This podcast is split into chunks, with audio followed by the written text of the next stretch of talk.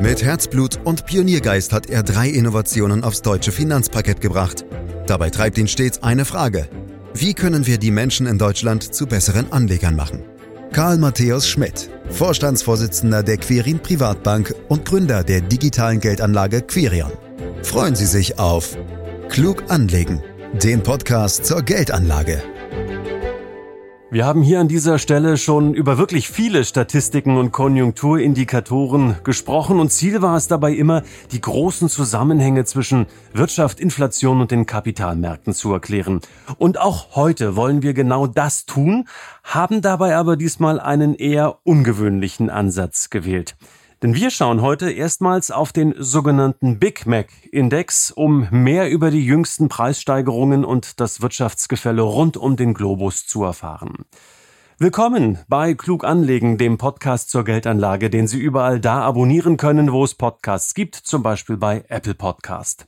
Fragen an Karl Matthäus Schmidt, Vorstandsvorsitzender der Quirin Privatbank A G und Gründer der digitalen Geldanlage Quirion. Hallo Karl. Hallo Andreas. Du ahnst die erste Frage, wenn wir über einen Big Mac Index reden wollen. Wann und wo hast du denn deinen letzten Big Mac gegessen? Du wirst es kaum glauben, das ist wirklich lange her, denn ich mag die Remouladensoße auf dem Big Mac nicht und deswegen, ich esse immer einen Cheeseburger. Naja, also Cheeseburger scheinen dann Karls persönliche Leibspeise zu sein. Über Geschmack und Inhaltsstoffe können wir ja jetzt sicherlich lange, lange debattieren. Nicht aber darüber, dass sich die Burger durchaus auch für ökonomische Betrachtungen eignen, denn man glaubt es kaum, aber es ist wirklich so. Das britische Wirtschaftsmagazin The Economist hat neunzehnhundertsechsundachtzig den Big Mac Index erfunden. Was war denn die Idee dahinter, Karl? Also, es geht um Wechselkurse und besonders um die Frage, ob sie gerechtfertigt sind. Also, ist eine Währung tendenziell zu teuer oder zu günstig? Hier gibt es viele ökonomische Theorien und eine davon ist schon sehr alt und auch relativ gängig. Das ist die sogenannte Kaufkraftparitätentheorie, kurz K K P. Sie ist der gedankliche Ausgangspunkt für den Big Mac Index.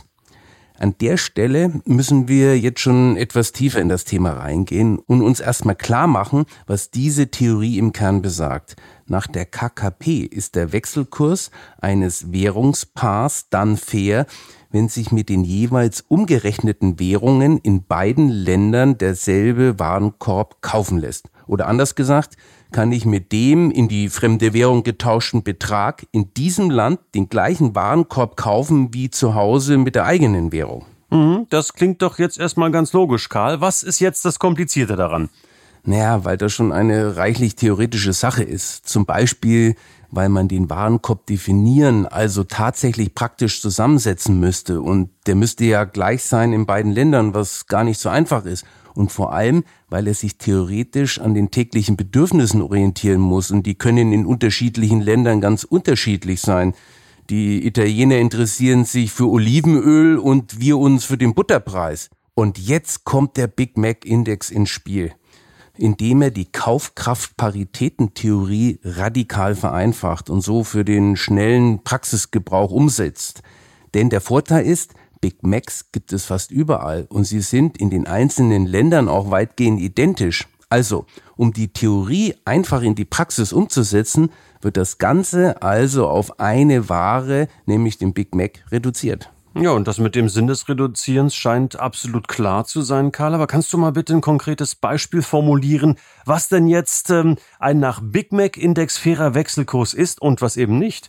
Na klar, beim Big Mac Index wird immer gegen den Dollar gerechnet. Also nehmen wir mal an, ein Big Mac kostet in den U S A ein Dollar und in Deutschland zwei Euro. Dann wäre der laut Big Mac Index gerechtfertigte Wechselkurs eins zu zwei. Denn ich bekomme bei dem Wechselkurs für einen Dollar zwei Euro. Also kann ich mit einem Dollar nicht nur in den U S A den Burger kaufen, sondern nach Umtausch auch in Deutschland. Und andersrum kaufe ich mit zwei Euro den Burger in Deutschland und im Urlaub nach Umtausch für einen Dollar auch in den U S A. Wäre der Wechselkurs bei gleichen Big Mac Preisen jetzt zum Beispiel eins zu drei, also ein Dollar wäre drei Euro wert, dann wäre der Dollar nach dem Big Mac Index überbewertet. Denn mit dem einen Dollar könnte man nach Umtausch in Deutschland mehr Big Macs kaufen als in den U S A, nämlich eineinhalb. Oder Cheeseburger, wie ich gelernt habe von dir. Das Ganze hat sich ja durchaus auch etabliert über all die Jahre. Ich habe es gesagt, seit neunzehnhundertsechsundachtzig. Aber es gibt auch Kritik, Karl. Was sind die Schwachstellen des Big Mac Index? Der Punkt, der ins Auge springt, ist natürlich die übermäßige Vereinfachung. Die Theorie der Kaufkraftparität bezieht sich ja an sich, wie wir gesagt haben, auf den gesamtwirtschaftlichen Warenkorb. Hier wird also extrem reduziert. Eine allgemeingültige oder verlässliche Unter- oder Überbewertung von Währungen lässt sich also nicht ableiten. Der Big Mac Index gilt mehr als Orientierungsgröße. Und dann kann man es auch noch genauer nehmen und feststellen, dass ein Big Mac ja nicht von allen Wirtschaftssubjekten, wie man da so schön sagt, nachgefragt wird. Also nicht bloß kein Warenkorb, sondern eine einzelne Ware, die für einige oder möglicherweise viele Nachfrager gar keine Relevanz hat. Zum Beispiel für mich. Ich mag ja kein Big Mac. Ja, das ist durchaus auch nachvollziehbar, macht Sinn, darüber genauer nachzudenken. Aber wieso hat sich der Big Mac Index denn dann trotzdem so einen doch vergleichsweise großen Namen gemacht, Karl? Naja, es ist halt ein pragmatischer, einfacher Ansatz und das finde ich irgendwie so toll daran. Man vereinfacht ganz radikal und spart enorm viel Aufwand und Zeit. Außerdem geht der Big Mac Index viel leichter über die Lippen als Kaufkraftparitätentheorie, oder? Absolut, lass es mich auch einmal versuchen. Kaufkraftparitätentheorie. Alter Schwede, das kann man auch für Sprachtrainings verwenden oder so. Also, aber wir sind bei Klug anlegen, deshalb schauen wir, so wie viele Börsianer und Medien, gern mal auf diesen Index, wie er ja nun mal heute. Und die Frage ist, Karl, wo steht er denn aktuell für Deutschland? Und noch viel wichtiger, wo rangieren wir denn da im weltweiten Vergleich? Also der Index ist zuletzt im Juli aktualisiert worden. Ich muss dich aber erst mal enttäuschen. Deutschland kommt darin nämlich gar nicht vor, oder zumindest nur mittelbar. Denn in der Liste kommt nur die Eurozone vor. Aber das ergibt natürlich mit Blick auf die einheitliche Währung Sinn, auch wenn dann der Big Mac-Preis über alle Euro-Staaten gemittelt werden muss. Im weltweiten Vergleich steht die Eurozone auf Platz fünf und zählt damit zu den überhaupt nur sieben Ländern bzw. Regionen, die laut dem Index gegenüber den U S-Dollar überbewertet sind. Die große Masse ist gegenüber dem Dollar unterbewertet. Ganz konkret, ein Big Mac kostet in den U S A im Sommer fünf Komma fünfundfünfzig Dollar und in der Eurozone in Dollar umgerechnet fünf Komma zweiundachtzig Dollar. Der Euro wäre damit rund vier Prozent überbewertet gegenüber dem Dollar. Am teuersten waren die Big Macs in der Schweiz mit rund sieben Komma sieben Dollar und in Norwegen mit knapp sieben Dollar. Daraus ergeben sich Überbewertungen von knapp vierzig Prozent und rund fünfundzwanzig Prozent. Am wenigsten musste man in Dollar gerechnet in Indonesien und Taiwan für ein Big Mac auf die Theke legen, etwa zwei Komma fünf Dollar.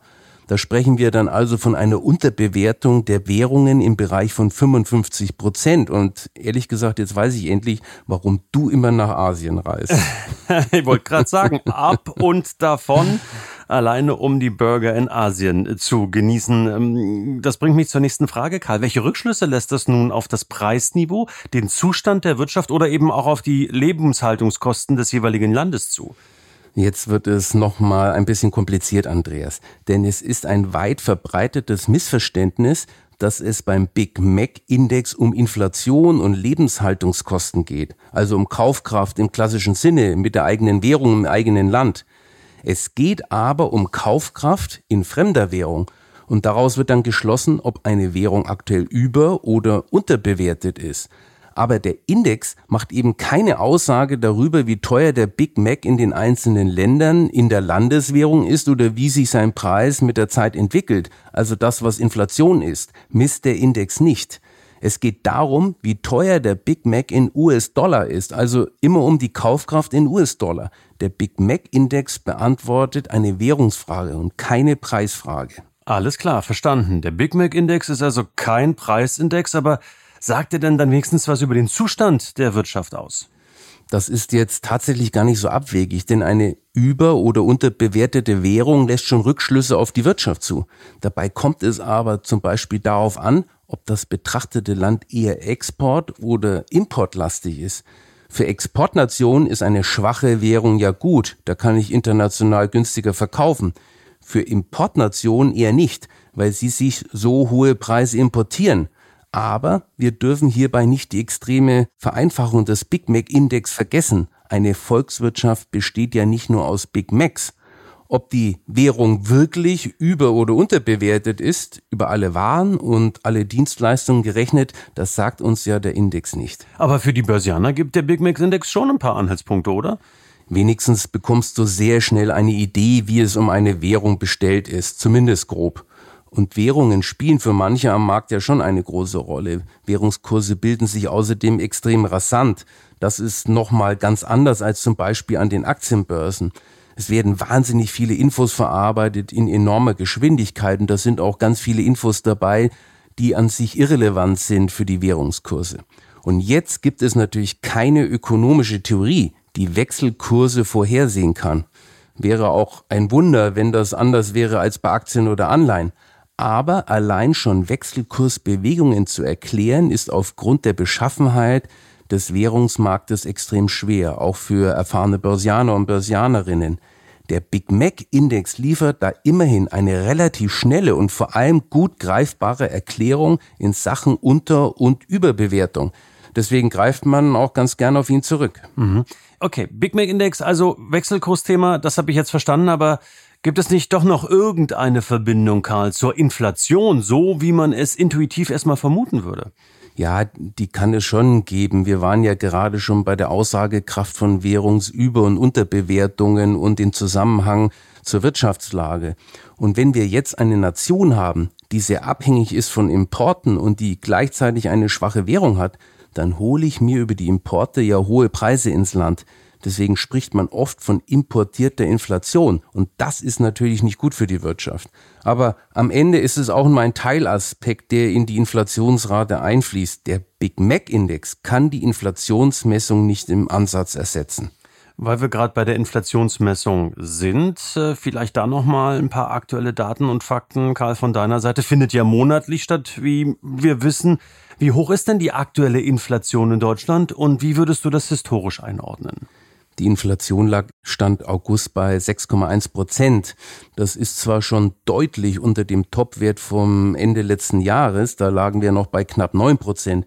Aber gut sechs Prozent sind natürlich noch viel zu hoch. Und das ist weit über den jahrzehntelangen Durchschnitt von gut zwei Prozent. Und bei zwei Prozent liegt ja auch das offizielle Preissteigerungsziel der E Z B. Auf diesem Niveau würden wir von Preisstabilität sprechen. Wir sind also tatsächlich auf einem historisch hohen Niveau, so hoch wie seit den fünfziger Jahren nicht mehr. Selbst in den Ölkrisen der siebziger Jahre sind wir an die neun Prozent Marke von Ende zweitausendzweiundzwanzig nicht rangekommen.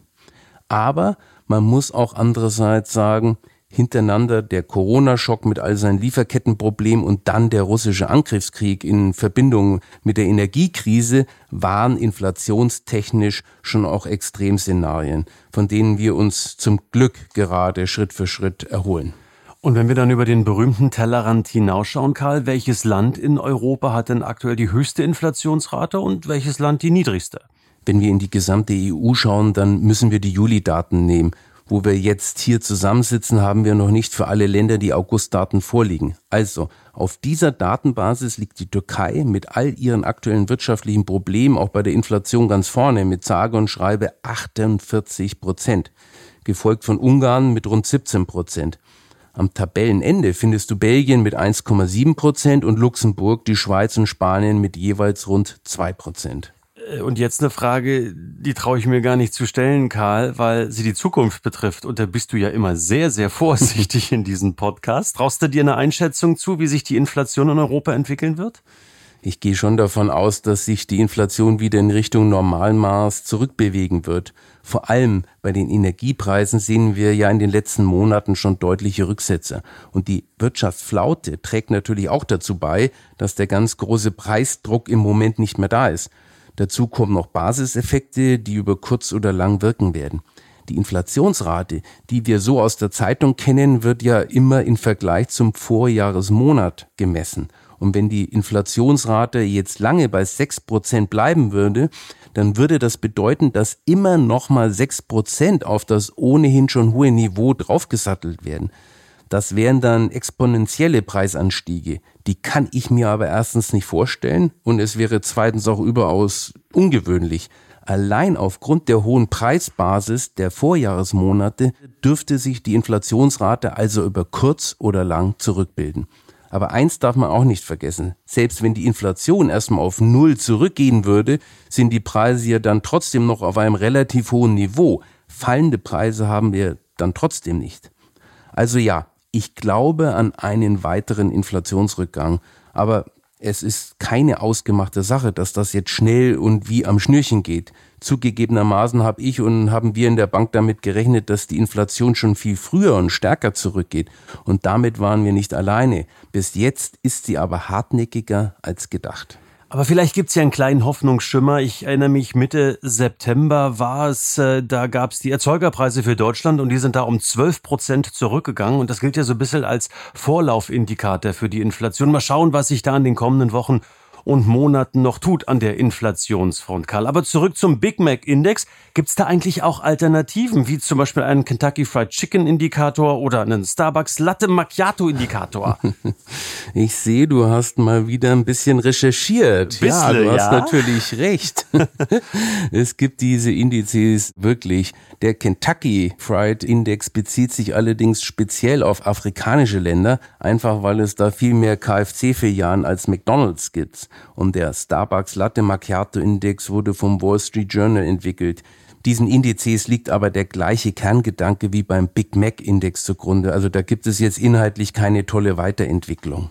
Ja, aber vielleicht gibt's ja bei dir eine Weiterentwicklung, Karl. Vielleicht entwickelst du dich ja vom Cheeseburger-Esser doch noch zum Royal T S. Oder wir müssen natürlich auch Burger King irgendwie mal mit einbauen hier, damit es nicht eine einseitige Werbung wird. In jedem Falle Burger-Appetit oder vielleicht auch mal Veggie, was auch immer, Karl. Wann steht der nächste Fastfood-Kettenbesuch an? Okay, also ich werde es mir zu Herzen nehmen, mich weiterzuentwickeln. Aber ganz konkret, ich glaube, ich werde wieder mal einen Burger essen, wenn ich mein E-Auto lade und ich warten muss. Ja, dann hast du doch das Nützliche mit dem Angenehmen verbunden beim nächsten Tankstellenbesuch. Zumindest an der E-Tankstelle. Dankeschön, Karl Matthäus Schmidt. Sehr launiger Podcast zum Thema Big Mac Index. Da gibt's in der Tat in der Welt der Wirtschaft mehr, als man es für möglich hält. Diesen Podcast können Sie gerne abonnieren, meine Damen, meine Herren. Sie können ihn gerne auch ähm, weiterempfehlen, zum Beispiel an Ihre Freunde, an Ihre Bekannte, denen das Wissen auch weiterhelfen kann. Und Sie dürfen uns natürlich auch weiterhin Ihre Fragen stellen unter podcast at quirin privatbank punkt de und sich informieren unter w w w punkt quirin privatbank punkt de, denn da gibt's noch viel, viel mehr Infos neben den wöchentlichen Podcasts. Herzlichen Dank auch in dieser Woche fürs Lauschen. Das war Klug anlegen, der Podcast zur Geldanlage der Quirin Privatbank mit dem Vorstandsvorsitzenden Karl Matthäus Schmidt. Wir freuen uns über Ihre Rückmeldungen und Themenwünsche, die Sie uns gerne an podcast at quirin privatbank punkt de senden können. Die Quirin Privatbank steht für echte Unabhängigkeit, da sie auf Provisionen und hauseigene Produkte verzichtet. Das innovative Anlagekonzept Markt, Meinung, Wissen beruht auf bewährten Erkenntnissen der Finanzmarktforschung und investiert frei von Prognosen in den weltweiten Kapitalmarkt.